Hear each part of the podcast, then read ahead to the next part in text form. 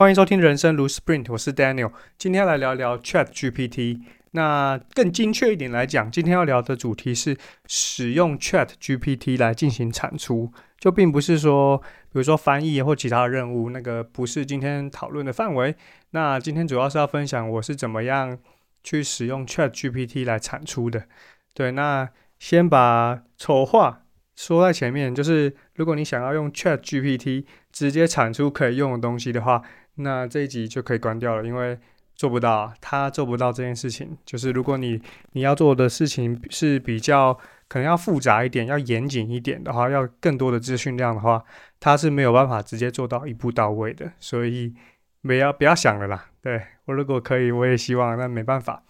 那今天主要是要聊聊我自己本身是怎么样使用 Chat GPT 来产出东西的。好，那。我用 Chat GPT 大概是从，就是大概是它出来三个月吧，就开始用。然后一开始我也没有想很多，因为我我一开始用的时候觉得它的那个资讯，就它太会唬烂了，它太会唬烂，这唬烂很可怕。唬烂的话是全错就算了，它有时候是正确跟错误就混杂，然后你要花很多时间去刊物，这反而非常的浪费时间，就不如说我自己去从头去写。对，所以。他太会胡乱这件事情，让我一开始真的是，呃，用过之后我就觉得，好算了，就放弃，所以我后来就没用了。对，大概是他一起初没刚开始还没多久，还没有很很多新闻在报的时候，我就去使用它。对，然后后来我看到一个人去使用的，用的很好，我觉得他用的方法很不错，所以我就用他的方法在使用 Chat GPT。那这个人是谁呢？这个人是数学家陶哲轩。那大家可能不知道陶哲轩是谁啊？反正他就是一个，呃，这数学天才，对，很聪明的人，然后是数学家。那重点不是说他的这个身份，而是他是怎么使用 Chat GPT 的。就他是会拿 Chat GPT 去帮他回答，他会问他问题，然后去看那个答案之后，他会去思考，因为答案一定没有办法用，就没有办法直接解题拿来用。可是他会给你启发，就他会去思考说。为什么 Chat GPT 会用会给我这个答案？我为什么会看到这个东西？然后就反向去思考，说哦，原来那一条路也可以拿来解这个问题，所以他就会得到启发。所以他主要是拿 Chat GPT 来做一个启发工具。这对我来说是非常非常好，非这对我来说是一个非常大的启发。就是哦，对，Chat GPT 不应该直接拿来产出，就不要对它有那么高的期待。你要正确的使用它，应该是要让它呃给你一些。启发给你一些想法，就是当你什么想法都没有的时候，你可以先用它来开个头。我举一个错误的例子，就是很荒谬的，就是一开始我会用我会用很高的期待嘛，就给他一些任务，比如说叫他帮我写影片的脚本，然后他就荒谬的给我一些脚本是什什么结尾的时候，我们家的边境牧羊犬就快乐的跟我说谢谢，我就直接不知道这个要怎么去。去拍，就我要怎么让拍出他跟我说谢谢之类的。那这种东西就是完全不知道他在说什么。那他前面都会把，确实会把，我有把要求给他，我有把背景资讯给他，他确实会把豆仔当成一个一只狗来去看待。可是他会忽然诶把它当成人来看待。那这个时候就会牛头不对马嘴，你那个影片那个脚本是没有办法去使用的。可能有一些就是会有有很多正确啊错误的。那个片段去构成这个脚本，这个脚本就没有办法去拍摄。对，然后后来我的做法就其实是，我会给他，这里可以给大家一个，给他一个公式吧，也不是公式，就是给他给大家一个使用 Chat GPT 的四个资讯，就是你要给他的。那你给他这四个资讯，他就会更好的把答案给你，你才可以去去想说。哦，他有什么启发？可以去逆向去思考。那这四个资讯就是，你要给他赋予角色，然后给他赋予他的背景资讯，还有任务，还有要求这四个点。角色就是，比如说他是一一只一个狗狗的主人，对。然后背景资讯是你们要一起去露营，对，或或者应该不是背景资讯，应该是说你平常就会带他们去露营、去爬山，然后平常就会有这个习惯。那任务就是今天要去。一个新的营地，然后要拍影片，然后要拍的影片需要去介绍到几个特点，对，然后你要拍这样子的短影音，那这个东西你就可以写在任务里面，然后最后要求可能就是比如说中文回答，然后长度要是多长这样，那你这个时候就会得到一个比较正确的答案，你就不用再，你就可以减少那个来来回回，就是要问他非常多次，因为 ChatGPT 可以去延续它的上下文嘛，就是他会去听他原本前面讲的话跟你的对话，然后一直延续下去嘛，看起来就比较有智慧。那这样子的做法，就你输入角色背景资讯、任务跟要求的这种做法，就会让你减少跟他反反复复来回的这个次数。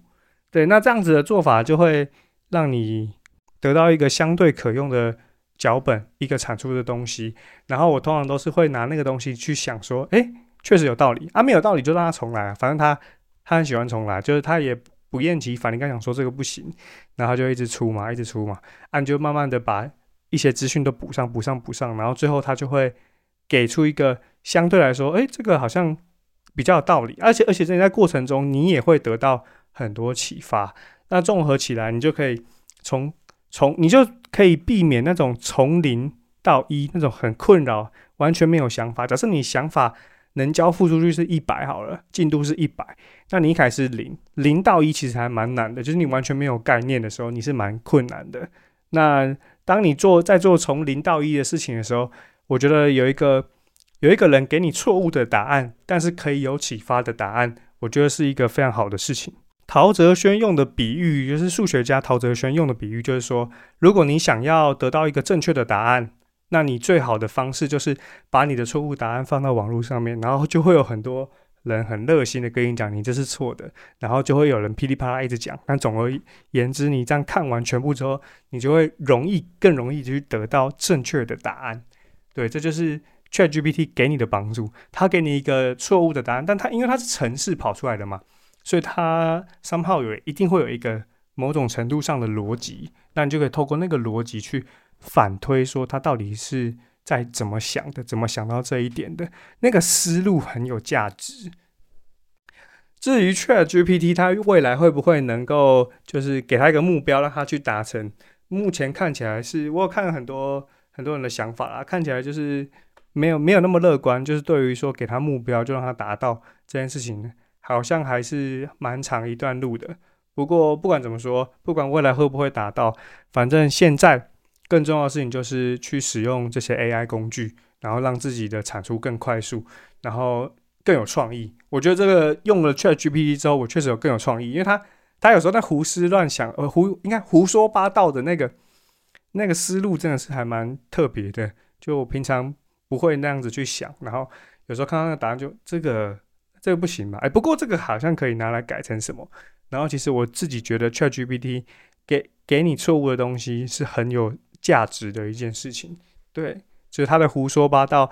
呃，绝对不能拿来用，直接拿来用，但是它可以给你更多的启发。那我我有看到很，我我也会去看很多那种比较严谨的测试，或者是说有些人会把它真的纳入工作流去看，像那个有一个 YouTube 频道叫做才知道，才知道柴犬的柴知道就是那个知道事情的知道，那才知道这个频道就是它有一支。新的影片就是在用 Chat GPT 去写它的科普稿件，科普稿件相对来说就是比较严谨的一种一种输出方式嘛，因为它需要讲话要有凭有据，然后它需要有一些文献什么的。那这些东西这样子的要求去，就是写科普稿这样子的要求，对于 Chat GPT 来说就会非常非常的困难。那他一定会给你答案，因为他太会唬烂了，他就是一个太会掰的人。呃，太会掰的机器，那他就会给你一堆错误的东西。那那个才知道的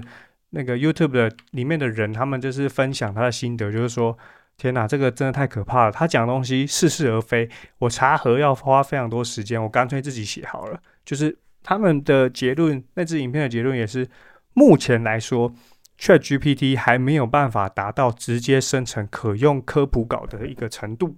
但是未来就不知道了。你也许有些人会有一些比较好的做法啦，像是我最近在得到 APP 上面有看到非常多的还不错的一些 ChatGPT 的教使用教学，分享一些心得，或者是在 Facebook 上面有一些社团啊，我也会去参加那些社团，加入那些社团，然后去看一些这样子的资讯。那反正就只要有如何把